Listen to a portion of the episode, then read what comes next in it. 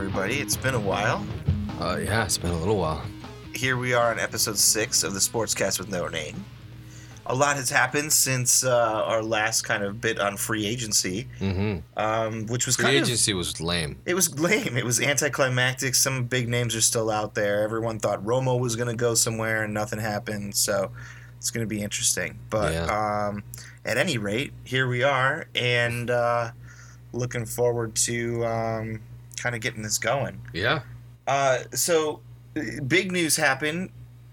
With your favorite team, Casey. Raiders. The Raiders. Moving to Sin City. Yeah, man. I think people are making a bigger deal out of it than it really is.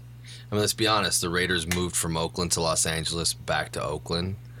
So, essentially, Oakland left their first wife for their second wife, which was Los Angeles, and they went back to their first wife.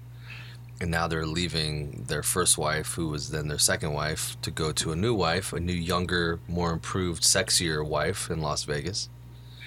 Listen, man, I'm not necessarily going to say I'm for it because I'm all about nostalgia. I would love that the Raiders stay in Oakland.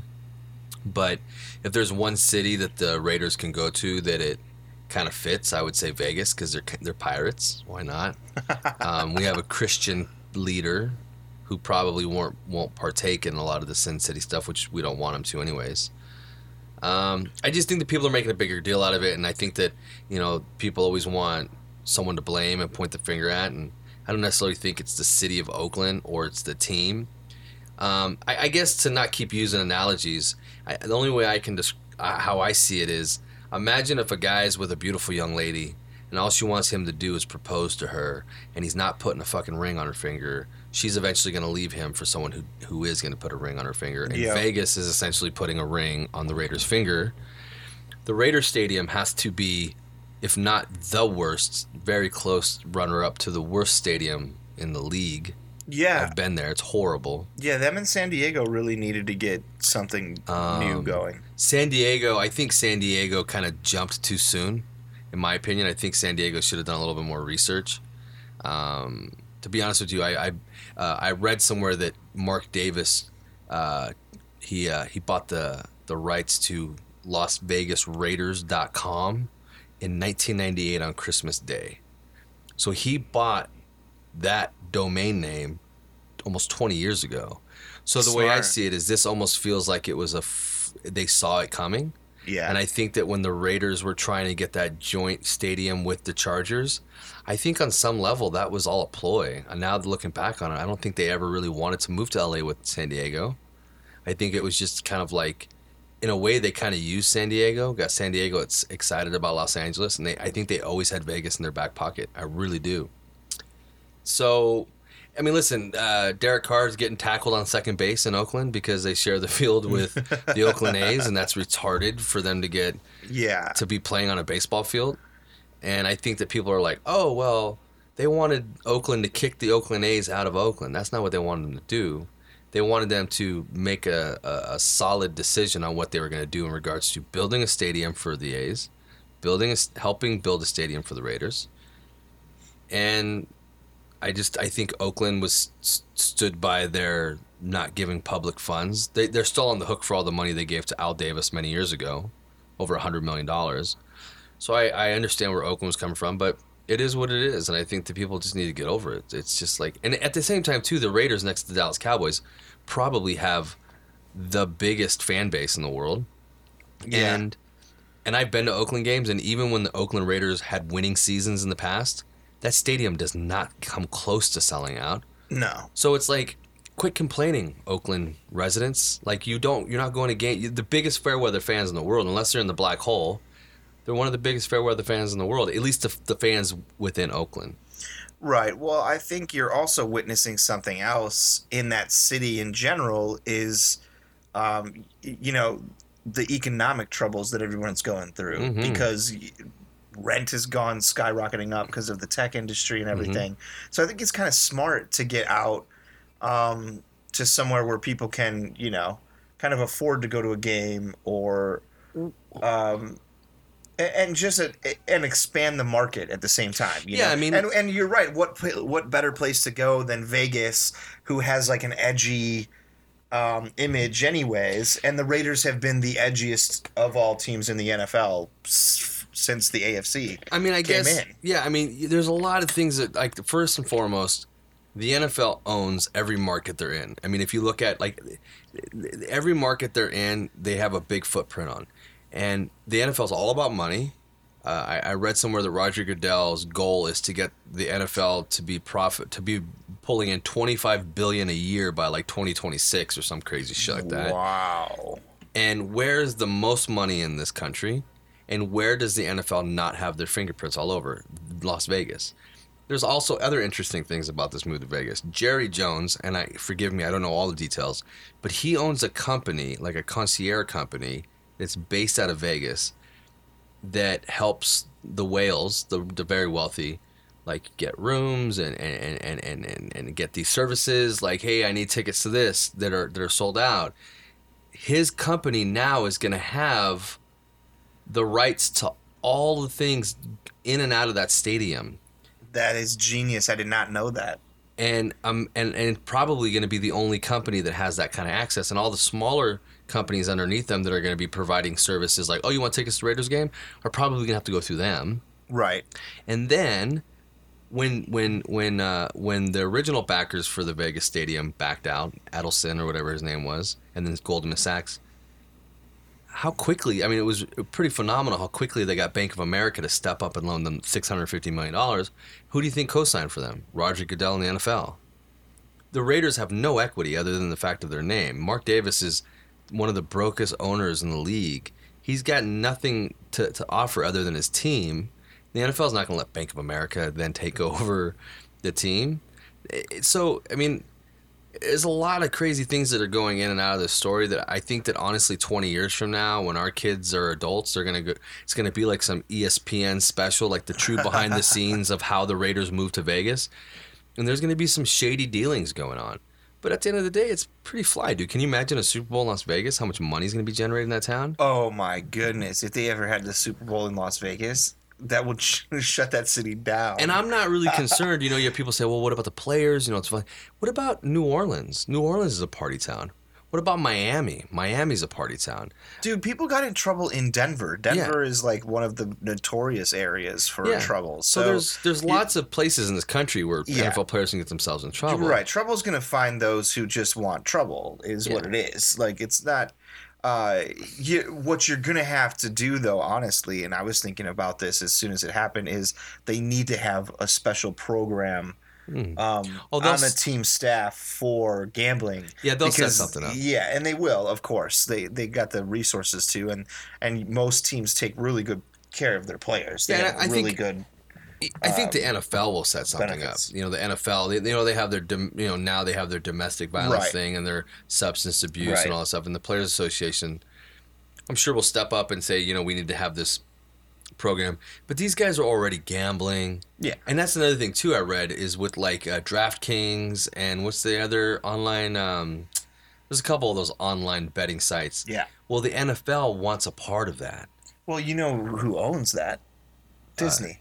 Disney owns DraftKings. And I heard that Jerry Jones, who owns ESPN. Yeah. So it's just a whole, they're just making money on it at every angle. I heard that Jerry Jones and his son, or sons, or his kids, they have early investments in some of these DraftKings or whatever. So there's so much money going on. And I think the very last most important issue, or not even an issue, one of the most important things that people aren't talking about is the taxes in California versus Vegas are substantial. Yeah. And not to use another sport, but for instance, Floyd Mayweather will not fight anywhere in the country outside of Las Vegas, no matter how big the venue is.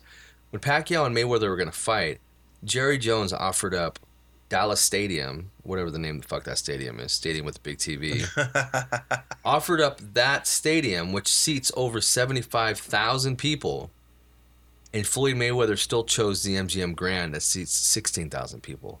And Pacquiao and Mayweather would have sold out that Dallas stadium, but he still chose the much smaller, significantly smaller MGM Grand because Vegas, their taxes are just, you can't beat it. Yeah, I don't think they have any income tax, right? I don't even know how it works in Vegas, but I'd have to ask my girlfriend.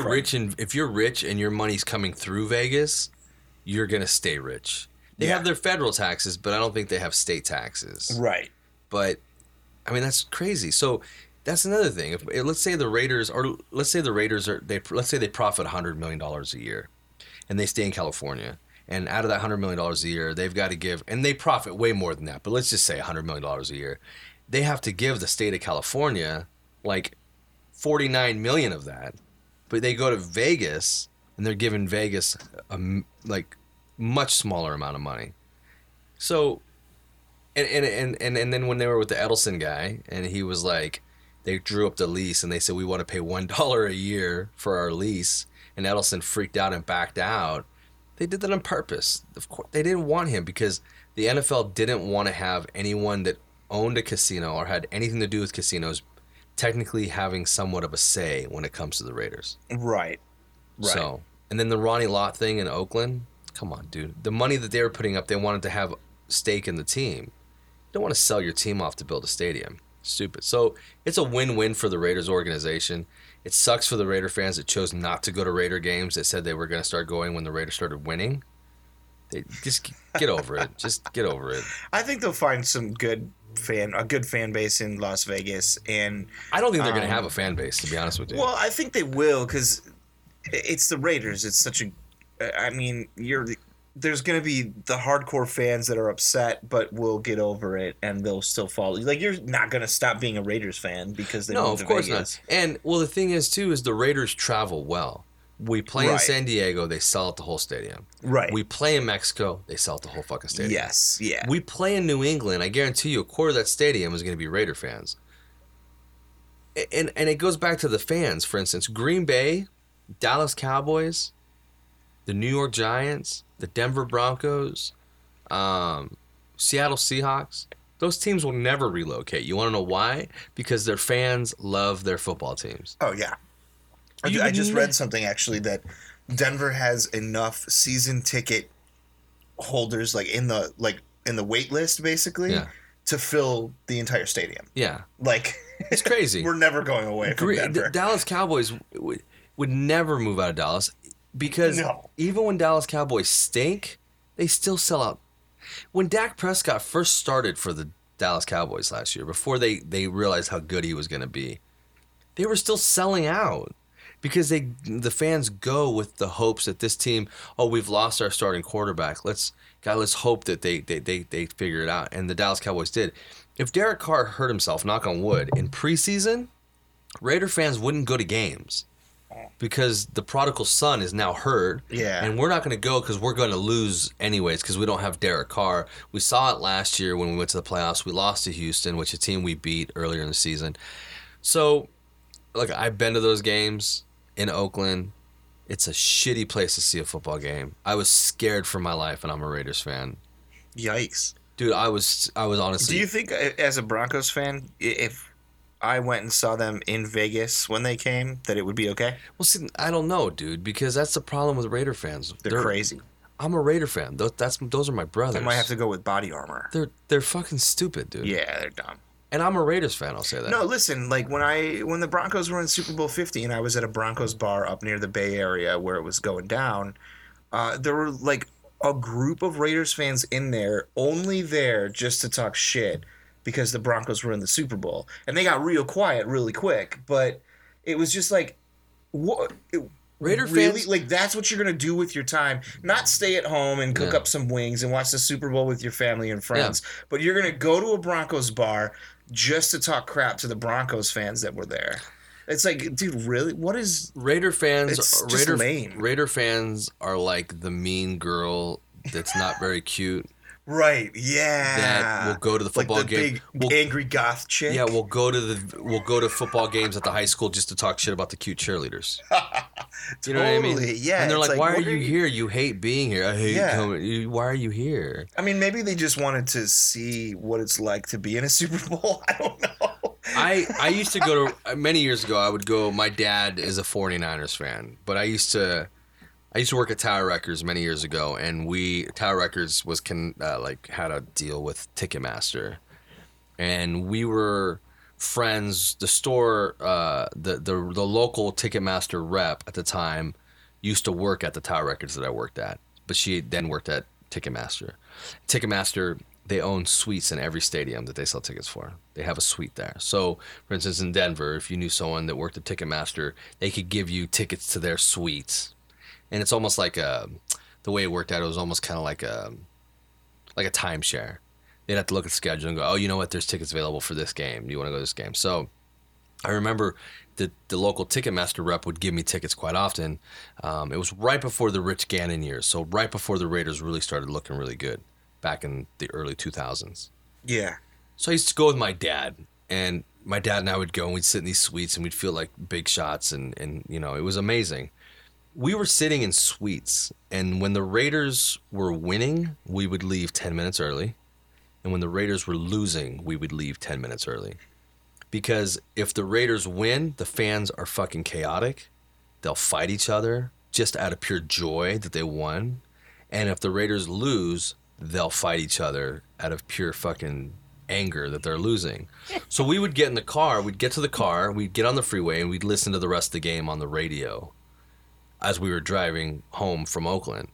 And because there was one time where I stayed all the way to the end, and I honestly thought I was in a Mad Max movie. It was crazy. I mean, the fans were chaotic. It was nuts. Wow. So, I don't know. I'm sure there's that. Philadelphia, I mean, they throw snowballs with batteries in it. I've heard those stories, you know. So fans are crazy, you know. It happens. I mean, it happens everywhere. People get emotional about their teams, but, yeah, come on. Just don't be lame about it. It's just football, people. Yeah, it's just a game. Yeah, that's why we're dedicating a podcast, because we think it's just a game. It's true. I wanted to talk a little bit about the Broncos, and you know, we kind of had quiet free agency. I think we shored up our lines, which is great. But moving into the draft, I kind of have a theory. I'm in the camp that thinks the Broncos are going all in on Christian McCaffrey. Obviously, there's ties between Elway and McCaffrey and the Broncos. Yeah. Back in the day, back in the heyday. They've been longtime friends ever since. McCaffrey's from Stanford. Yeah. Elway went to Stanford. Yeah. I just think Elway always gets his man, and I really think that they're going all in. Yeah, I mean, I don't know. I think Christian McCaffrey is a hell of a running back. I think he had a ridiculous college career. I know that we've spoken before about the comparison to Reggie Bush, which I don't necessarily think is fair to him or Reggie Bush, because Reggie Bush really wasn't that bad of a running back. He just kind of was injured from time to time, and he wasn't very big. I think with Christian McCaffrey, if he's drafted with the idea by any team that he's going to be a 15 to 22 carry a game guy, he's going to be beat up, and he'll be out of the league in 6 or 7 years, because he is not a very big guy compared to the other guys. Yeah, that's true. He's more of an agile player. But, I mean, if you guys use him in, like, schemes, like where he comes out of the backfield and he's an option to catch a screen pass or something, he can most certainly blow things up and make it very interesting and make the game fun to watch. I think I don't want to sound like a jerk here, though, dude. I think that you're hoping more that they draft Christian McCaffrey because of the connection to his father. No, I don't think so. I mean, maybe a little bit. Yeah. I'm a little bit of a homer, and it's all right. You know, of course, I love Ed McCaffrey and that guy, what he did for the Broncos, but no, I don't know if it's hope. I really think that there's so much interest there from Denver and so many connections that it's probably going to happen. Yeah. I just hope that we get better in the draft. I don't care who we draft. I just hope we have a good draft. I think it was it just came out that basically everybody from – can't remember what year it was. But it was like 2012 or 2013 or something. But everybody on our team from that year, everyone we drafted is now – gone from our team. So I just hope we have a solid draft. But getting McCaffrey would be nice, I think, because we need a dynamic playmaker that we can kind of flip around and maybe someone in the return game. I don't know. You know, it's funny because with the draft, when you're saying about 2013, I think the draft is kind of a funny, kind of an interesting beast in its own self, because it's also ratings, right? And it's commercial time that's being sold by the NFL and all this stuff. Every year, and this isn't like a statistic that I know for sure. I'm just going out on a limb and giving my own perspective on it. Every year they build the draft up to make these guys seem like just phenoms.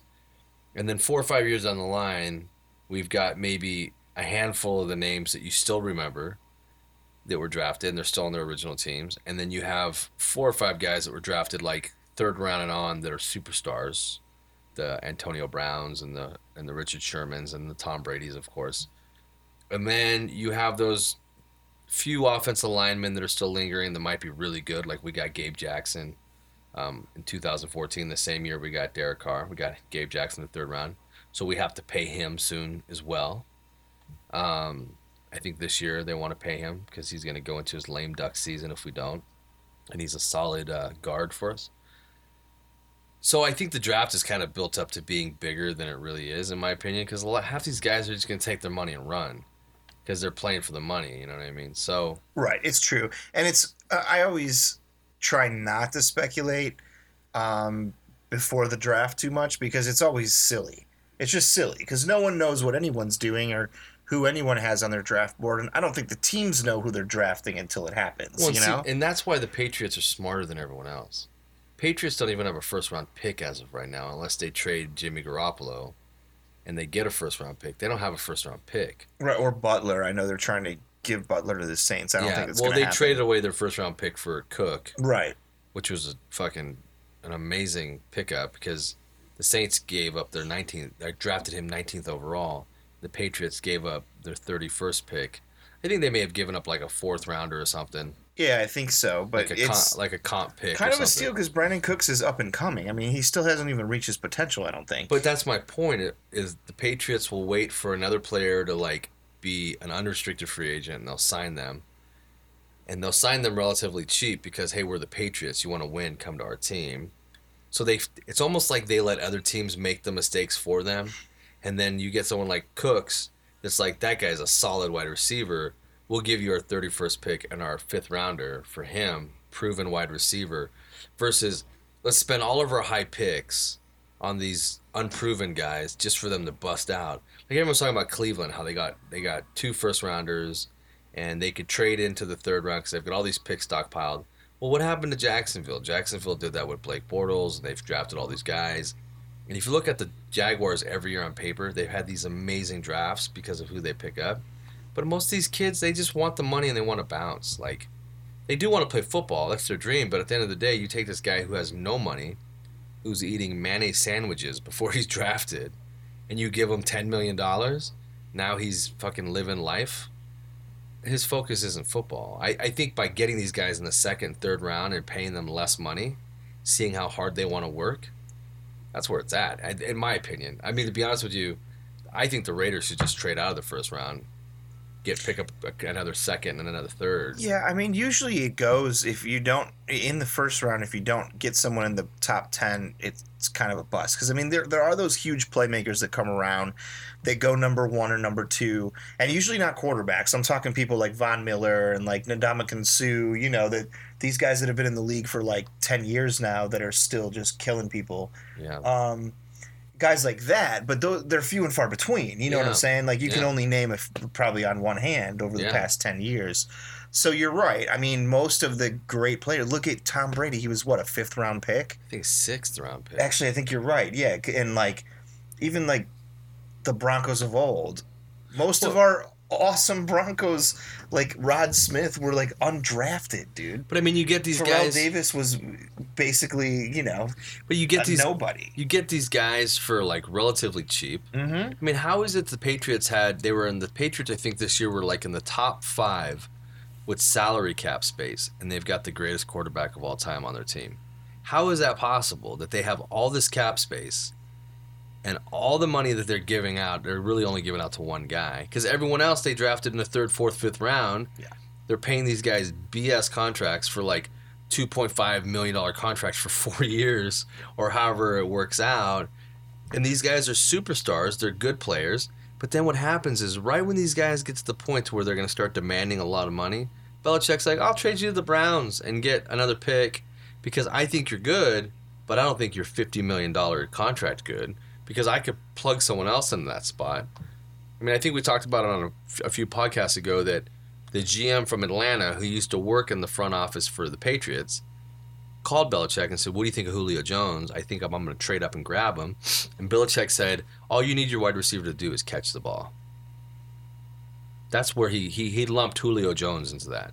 And Julio Jones is a monster. Oh, yeah, dude. Julio Jones is the best wide receiver in football right now. But that just shows you Belichick's mindset. I need someone to catch the ball. I need someone to block. I need someone to run the ball. The only position in his mind on the field that's the most important is the guy who's throwing the ball. And he's got that. Yeah.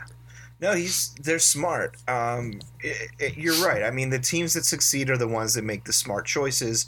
I was happy with the Broncos that we didn't make any big splashes in free agency. I think some people were disappointed that we didn't go after like Poe or some of the big name defensive linemen. We went after guys that are really solid, have been in the league for a long time, very productive, but are like not going to break the bank. So I think we've been very smart. I think the Raiders have been very smart, saving a lot of cap space for Carr. The AFC West, man, is going to be really competitive, except for the Chargers, because they're doing nothing. Yeah. It's like crickets over there, and Phillip Rivers is getting up there, and they don't have any answer there. Yeah. So talk about that's got to probably be the hardest coaching job in the NFL next year. Yeah. I mean, you're going to be coaching a professional football team to play in front of 25,000 people. Small-ass stadium. Yeah, it's going to be tough for them for the next few years. I mean, it'll be great when the Raiders show up. But then it's going to suck. Because then it'll sell out. Yeah, well, it's just going to suck, though, I think, even after that, when they have the stadium, because now you're sharing this L.A. market with two teams that could never survive, that one team that could never survive in the first place. So and that's where it's mind-boggling to me, like how this is going to work. And that's where money talks. Stan Kroenke had the money. Yeah. He didn't need LA to give him money. No, but that's where this is what I'm afraid of, though, is that the Rams already had more history here than the Chargers did. And so with them coming first, Stan Kroenke not needing the money, the Chargers could be in a really bad situation here, man. They could lose a lot of fans because let's be honest, they're fair-weathered fans anyways. Yeah. San Diego is now hurt, like personally, those fans. And so I don't know if they'll be fans of the team anymore. I'm really afraid that franchise could crumble, actually. Listen. I don't really give a shit. The Chargers have a good history, I guess, if you look at their history. No, they don't. Listen, I mean, I'm just saying, if you look at their history. Name some good history from the Chargers for me. Well, I mean, I'm talking about like players like Dan Fouts. Well, great. Yeah, okay. Good but players. But my point is, I'm just talking like they're like the Bengals of the AFC West. Yeah, absolutely. They're just a team to exist. You need 32 teams in the league, and they're a team to exist. They're just kind of there. I mean, even the Detroit Lions have a little bit more, even though they've sucked at most of their existence. Yeah, they still have history, though. Yeah. Well, they're one of the original teams, too. Yeah, and to go back to the Vegas Raiders thing, the reason why Vegas is a good spot for the Raiders is, like I said earlier, the team travels well. They pull in fans. So if you're going to have and I think that was really – I honestly believe that was really the mindset. Is like if the NFL was going to put a team in Vegas. That was their goal. And I think that – when the LA thing didn't work out, like let's say Mark Davis and his bowl cut was like, look, I want to move the team to LA, which at the end of the day, that should have been the team to come to LA because there's more Raider fans here than there are Ram fans and Charger fans. But but when it didn't happen, the NFL probably went to Mark Davis and said, don't worry, dude. We got a nice, beautiful bed sitting for you in Las Vegas. It's already in the works. We've already started the whole process. Do you think the $750 million was just voted on in like 2 days? It's probably been something that's been in the works for years. And the way they looked at it is like, look, you travel well. Why do you think they keep sending the Raiders to London and Mexico and all these places? It's like they're writing the script. They're setting us all up.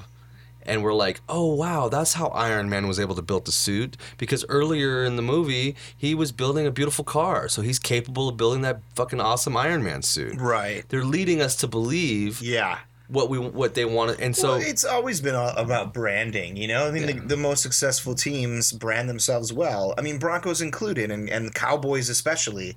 You know, all of these teams that are recognizable around the world. Yeah. You know, it's like the Chicago Bulls, dude. Yeah, like, but back in the day, you couldn't go anywhere in the world and everyone knew who Michael Jordan and the Bulls were. Yeah, but see, like, for instance, the Broncos and the Cowboys, they built their teams based off of their success. Yes. If you look at, even though the Steelers and the Raiders both have success, when I was a little kid, I said to my dad, I was like, I think I like the Raiders because I saw Marcus Allen do that crazy run in the Super Bowl. I was very little. And my dad said, when I was your age, the Raiders were the meanest team in the league, and that's why I liked them.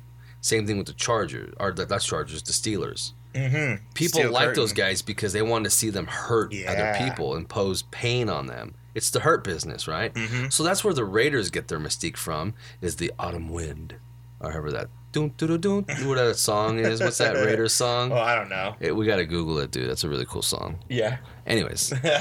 But they built their mystique based off of how they played. And they still, that's why Jack Terrell doesn't give a fuck when we have 22 penalties for 200 yards, because he's like, that's who we are. We're not going to change for anyone. We're just going to go in there and kick your ass.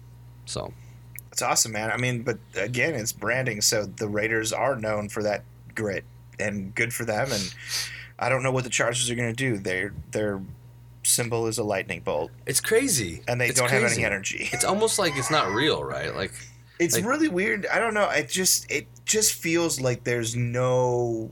And it's felt like this forever since they got rid of Schottenheimer, to be honest. Ever since they made that move, it just feels like no one gives a shit in managing that team. Yeah. Because every other team has, look at the Raiders, dude. They've been leaps and bounds better. Granted, they didn't have that much of a drop-off. I mean, after 2002, they went through a dip. 2002, we stunk up until last year. Yeah, I mean, and the Broncos had their dip, though, too. But every team has their dip. Our dip was 15 years, let's be honest. That's true. That's a big fucking dip. You did have a while. But I think you guys have gotten out of that ditch, hopefully, now. A dip is like Chiefs the same way. Like, a dip is like missing the last step on a set of stairs. That's a dip.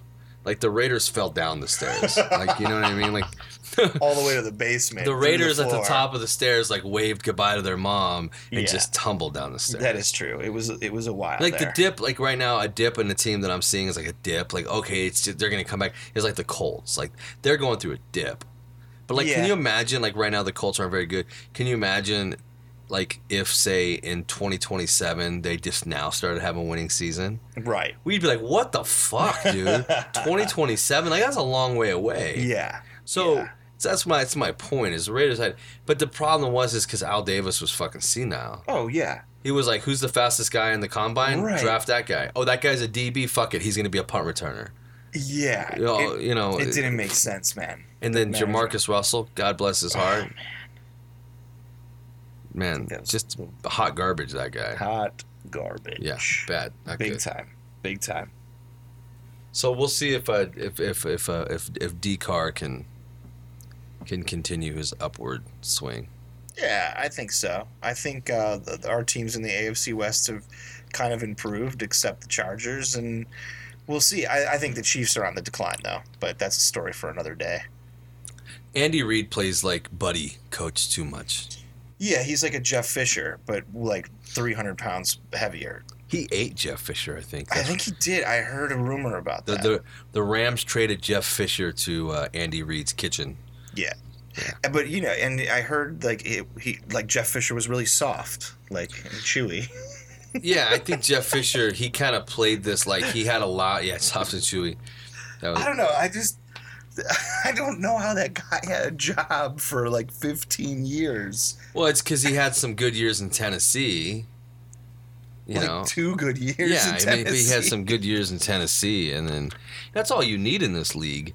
If you can win 2 or 3 seasons, get your team to the playoffs 2 or 3 years in a row, then you're a coach that everyone's going to. It's like the John Foxes of the league. Look, the players love them. They're easygoing. And you're going to hate that I'm going to say this. Uh-oh. But what about Mike Shanahan? Yeah. Oh, no, I agree with you. I mean, he was a coach for the Raiders, and then they fired him after 8 games. There was something there. I think he probably was like, Al Davis, you're crazy. You're controlling the team. Why'd you hire me? Mm-hmm. He goes to Denver. And he's a pretty good coach. He does all right, but he's got John Elway. He's got all these Terrell Davis. He's got all these. He's got all these great players. No. I'm going to correct you a little bit there because, yes, he had John Elway. Okay. But as far as, like, receivers and everything. Okay, but, like. Well, and he did come into a good defense because we had Steve Atwater and Mecklenburg. Think of it this way. Think of it this way, though. So I understand what you're saying, but he drafted TD. Yeah. We got Rod Smith, and then we traded. Did we trade for McCaffrey, or was that a free agent pickup? I can't remember. Was free agent. I think he was a free agent out of Baltimore. And we grabbed him, and that really made the difference to get us over the hump. But it was also his schemes, I see what you're saying. I see where you're going. What did he do after Elway retired? Yeah. And then what did he do when he left Denver? Yeah. So it's like he had some good years, and he was branded like a great coach for so many years. Yeah. He was branded a mastermind, and I don't think he was a mastermind. Yeah, it's like, okay, if you take what the fuck's the coach's name for Atlanta right now? Quinn. Okay, Dan Quinn. Let's say for some reason Belichick said, "I'm calling it quits. I'm not coaching anymore." Or he would say, "I'm calling it quits. I'm not coaching anymore." That's how he'd say it. But so let's say he quit, and Tom Brady stuck around, and you brought Quinn over from Atlanta. As long as he didn't change the scheme up too much, the Patriots would still be a fucking scary team. I mean, granted, Belichick deserves a lot of the respect for that because of the schemes and how smart he is. I mean, it's really hard work to get the right camcorder to record other teams' practices. Right. You know, I mean, that's hard work to cheat, but and deflate balls and stuff. But Belichick's a good coach. My point is Shanahan had John Elway. You know, after that, after John Elway, Shanahan was just an average coach. So, yeah, I agree with you there. Yeah, but you guys still won 2 championships with John Elway, so that's all that matters. Yeah, that's really all that matters. And now Elway's winning more. Right.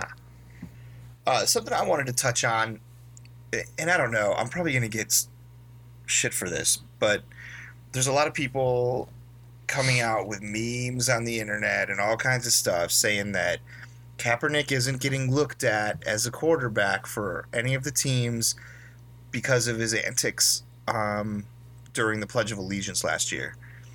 And I think you kind of agree with that, and I partially agree with that.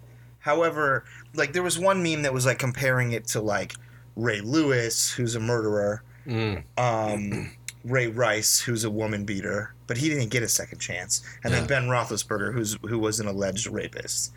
But all those guys, apparently, they were saying got second chances, but here's Kaepernick, who's clean and was fighting for something good, and he's not getting a second chance. I completely disagree with that.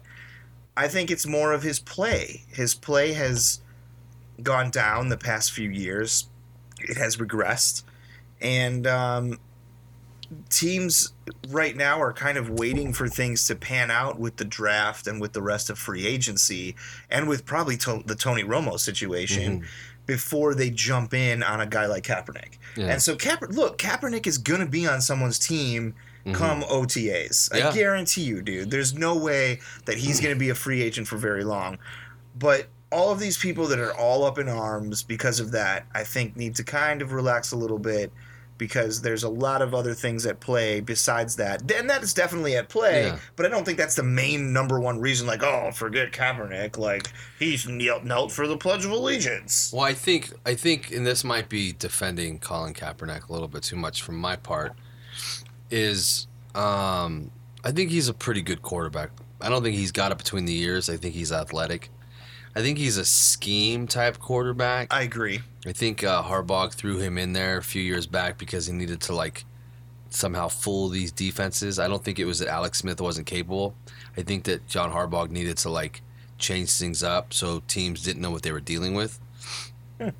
I think that teams haven't signed him yet, partly because of the kneeling during the Pledge of Allegiance or whatever.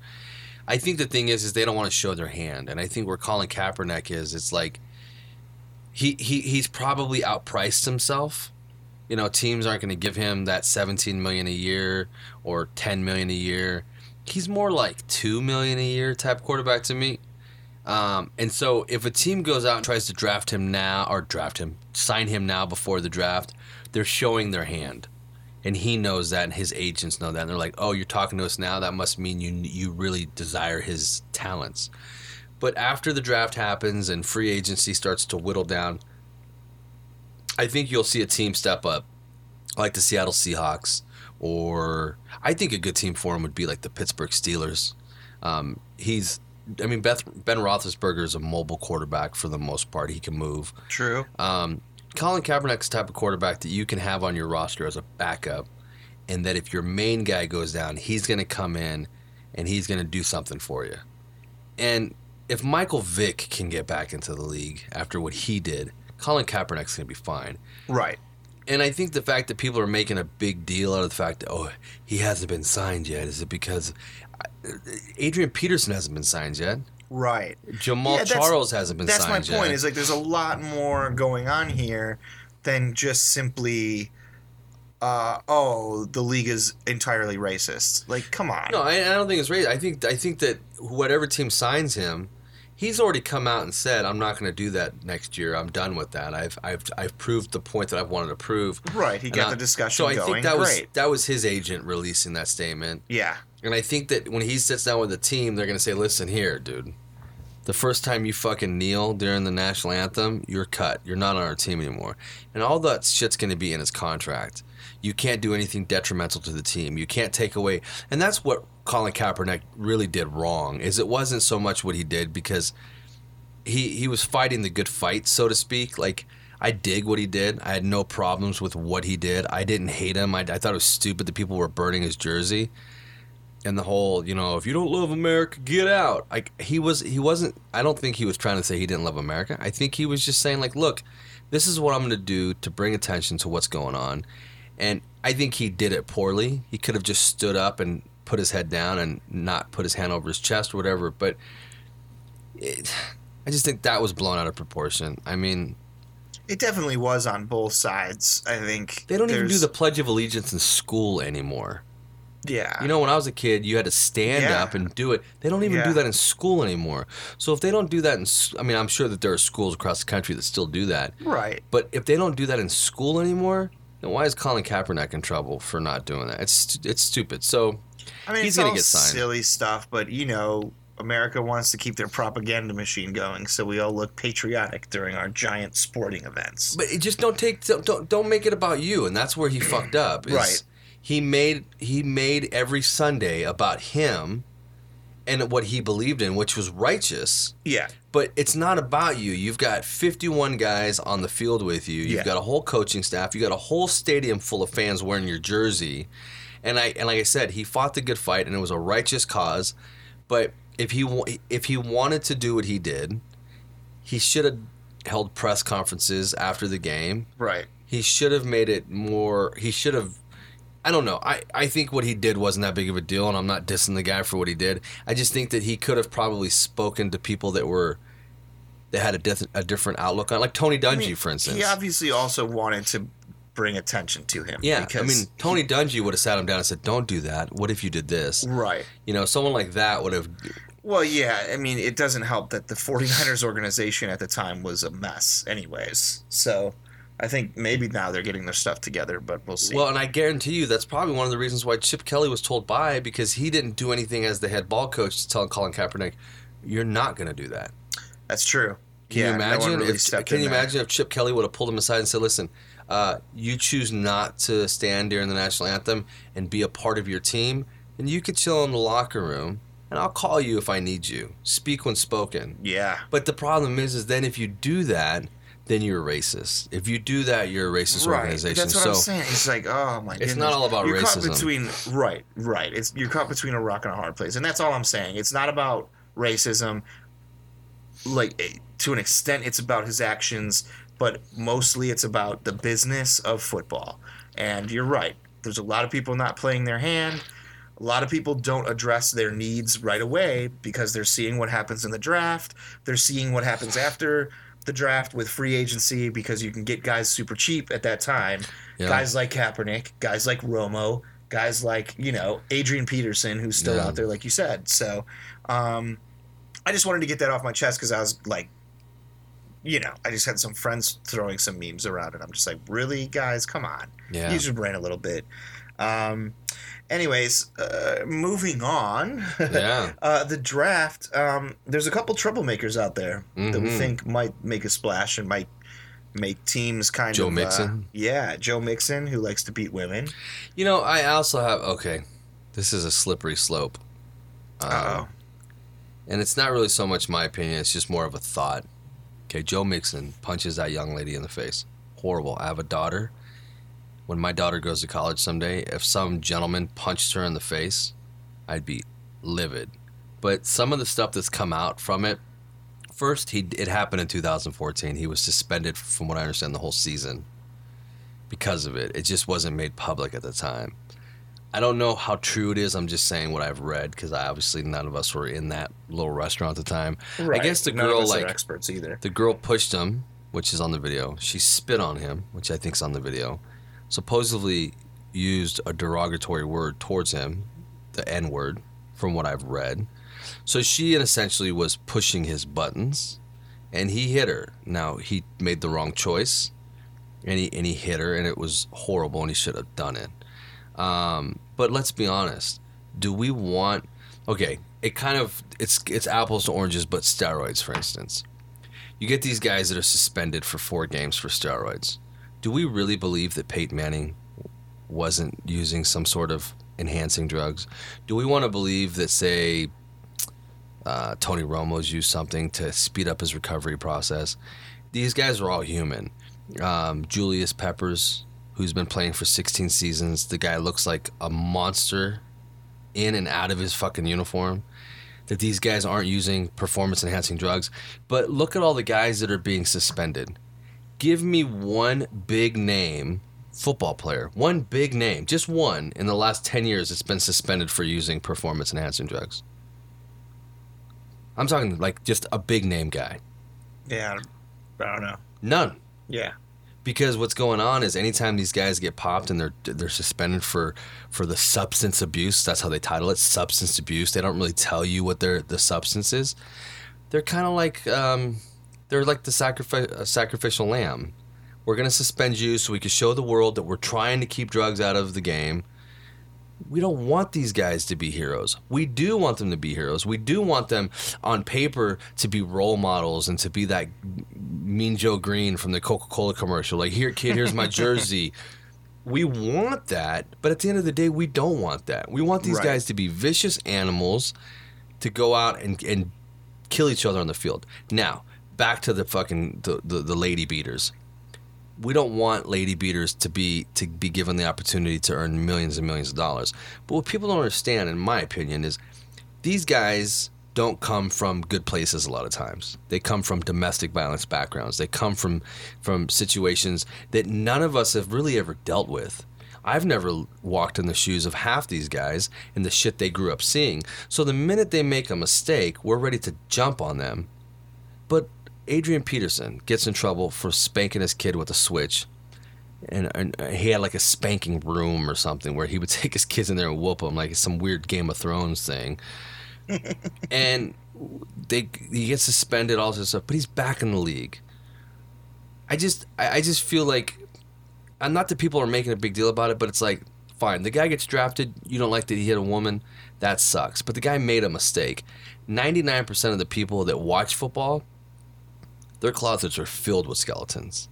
True. So can you imagine if one, like, let's say a guy who works hard for his family, stressed out, he's barely paying the mortgage, he can't figure out how he's going to buy his kids' shoes, and one day he just hauls off and smacks his wife. Horrible. Shouldn't have done it. Has nothing to do with his job. Has nothing to do with his way of earning money. And then all of a sudden his boss down at the plant says, you know what, dude? I didn't like that you did that, so you're fired. You didn't go to jail for it. There was no charges pressed against you, but now you're not allowed to come in here and earn money for your family. I'm just saying, all I'm saying is, I think as fans, we need to look at this from a different angle. Right. And see it as, if this guy Joe Mixon gets drafted and he does it again, then yeah, dude, you know what, pal, you're out of here. But we all make mistakes. Everyone has to learn from their mistakes. Yeah. I don't know. No, I agree with you. I think that in this day and age with the 24-hour news cycle and social media, we've become really quick to demonize people for things that, or mistakes that they've made. And not all of the facts get out there because, you know, only the sensational stuff is the stuff that hits the headlines. So, yeah, the fact that maybe this guy already did his time for this crime, which he was suspended, or, you know, maybe he did apologize. Maybe you don't even know the whole story, and everybody's like, oh, whoever drafts Joe Mixon is terrible. But meanwhile, everyone's meeting with Joe Mixon, including the Broncos. Yeah. So it's like I don't think people should be demonized for one mistake. I do think that, you know, abuse like that of any kind is unacceptable. Oh, unacceptable. And so if there's any sign of it happening again, that, you know, it's kind of like one strike and you're out, not three strikes. Well, that's like, why I said it's a slippery slope. Yeah. Like right now, for instance, it's illegal from what I've heard to spank your kids now. Like you're not allowed to hit your kids, which cool. I've never, my son's 5, my daughter's almost 3. I've never laid a hand on either one of them. Never spanked them. I don't think you need to, though. Well, you don't need to. It's about respect. There's a few times where I've wanted to fucking haul off and smack my kid. Of course. But what I'm saying is it's illegal to do that, right? Mm-hmm. So let's say tomorrow I fucking lose my cool and I spank my kid. I don't break a bone. I don't leave a bruise. I just give him a good ass whooping. And then let's say 2 years from now, he's old enough, and he goes and tells his teacher, my dad spanked me 2 years ago, and then now I'm in trouble for it. You know, I made a poor choice. I lost my cool. I spanked my son. And I know that it's complete apples to oranges from punching a young lady in the face. Right. But let's look at it again, too. This happened in 2014. Why is it just coming out now? Because the guy's about to be a millionaire. Yeah. Let's be honest. Right. True. So now his people, when he gets drafted, have to allocate some money to get this girl to stop talking. It's all bullshit, dude. It's like, if it should have come out 2 years ago, we should have heard about this in 2014, not right before the kid's going to get drafted. Yeah. And if he was suspended like they said he was, and he did his time or whatever ended up happening to him, from what I understand, they kind of swept it under the rug. Even the cops kind of swept it under the rug, which was surprising to me. But let the guy get drafted, let him play football, see how he turns out. I can't tell you many 19, 20-year-olds that don't make really fucking crazy, stupid mistakes. Yeah, come on. But, again, if it starts to get repeated, that's when things need to go down. Look at the fucking lacrosse player from Stanford who fucking raped that girl. Yeah. And got, 6 months in jail? That was ridiculous. And, that conversation's, no one's talking about that kid anymore. No. Well, they did pass a law, though, about that kid, so that's good. But something good did come out of that, but I'm just saying he played lacrosse. This guy Joe Mixon plays football. Right. Lacrosse isn't a huge, or was it lacrosse, or was he a swimmer or something? He was a swimmer. No, I thought it was lacrosse. Okay, he was Who cares? The guy's a scumbag. Yeah, he's a scumbag. But what I'm saying is his sport that he was in isn't a nationally recognized sport. No, right. But if it was, he would still be in the news right now. Yep. But true. Because his sport's like, yeah, whatever, fuck you, I don't watch that anyways.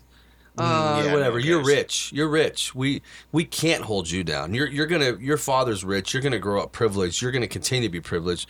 Some fucking law firm's gonna hire you and still put your fucking picture on their website. But Joe Mixon plays football. It's like it's a bigger story.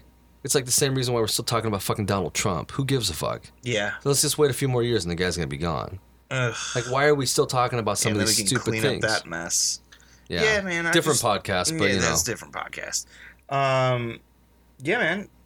I mean, I agree with you. I think that some team is going to get a steal now because his draft stock is going to drop. And I hope the Raiders pick him up in the second or third round. Yeah, there you go. Pay him $4 million for 4 years. Done. You know, look at Tyreek Hill for the Chiefs. We talk about it all the time. Yep.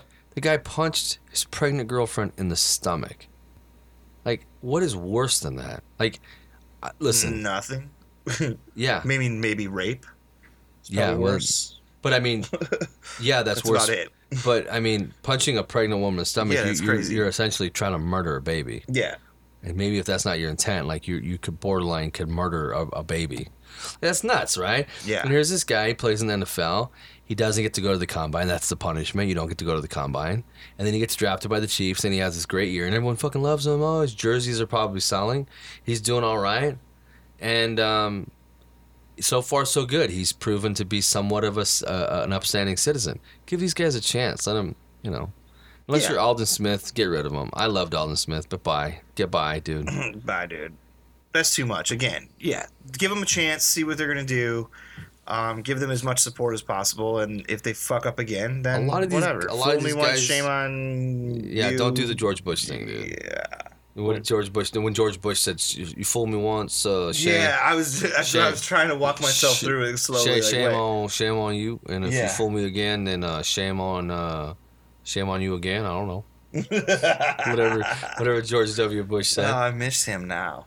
I do miss him. Yeah, dude. He was like that lovable. He was like the uncle, like the drunk uncle was president. Like, I guarantee you, he bought cigarettes for minors before he became president. He seemed like that kind of guy. Oh, for sure. Like he walk up to a 7-Eleven and they're like, "Hey, excuse me, Mr. Bush, can you get us some cigarettes?" "Yeah, sure, I'll get you some cigarettes. You can give me one of those cigarettes, I'll buy them for you. Can I hang with you for just 5 minutes?" Yeah. I don't know, man. Listen. As I said, out loud, in front of other people, we want these guys to be heroes. But deep down inside, dude, we want them to be just hurt machines. Yeah. We want them to fucking hurt Tom Brady. Yeah. And fucking... I want Von Miller to destroy people's lives. Yeah. I really do. Yeah. I'm sad that he hasn't, actually. I mean, you know, he's done a lot of sacks, but I'm not talking like... I would love one game where he just fucking goes nuts and... tears a quarterback's like Achilles or something. Well, see, that's why like fucking dude, like these guys are all pussies compared to what happened like 30 years ago in football. Well, look at Steve Smith, for instance. Steve Smith Sr. I watched that Football Life thing about him on the NFL Network. Yeah, and I loved it. He said that his goal every game was to make cornerbacks look so mad that their moms were pissed at him. And I was like, that's crazy, dude. Like, he went into every game, and there's this one footage where he takes, I think it's like, I want to say Pac-Man Jones, and literally stiff arms him and throws him to the ground. Have you seen the footage? No. It's like the best. That's awesome. It's like that footage of the bus literally running over. Oh, yeah. Like literally running over that guy. Oh, that was amazing. Like, I think it was Pac-Man Jones. Steve Smith was running, and Pac-Man Jones was coming up behind him, and he put his arm out, stiff-armed him, but he was behind him. But in the process, grabbed hold of his jersey, pulled him forward, and threw him to the ground. And full stride. Didn't stop running. Impressive. So that's what we want out of our football players. We want them to just go into a game and try and just hurt and embarrass their opponent. Yeah, hurt and embarrass your opponent, not your lady friends. Yes. And there you have it, folks. Stop hitting women, dude. That's the moral for the night. And welcome back, and thanks for joining us again. And we'll be back soon with another one. Yes, sir. Probably... Jeez, the draft is coming up. I can't wait. Hopefully sooner than this time, but who knows? Yeah, there's not much going on right now, though. So, you know, it'll be really interesting after the draft. And then organized team activities start soon. Yay. Yeah, so, woohoo. OTAs. OTA. Yeah, man. Thank you, guys. Take care. Have a great night.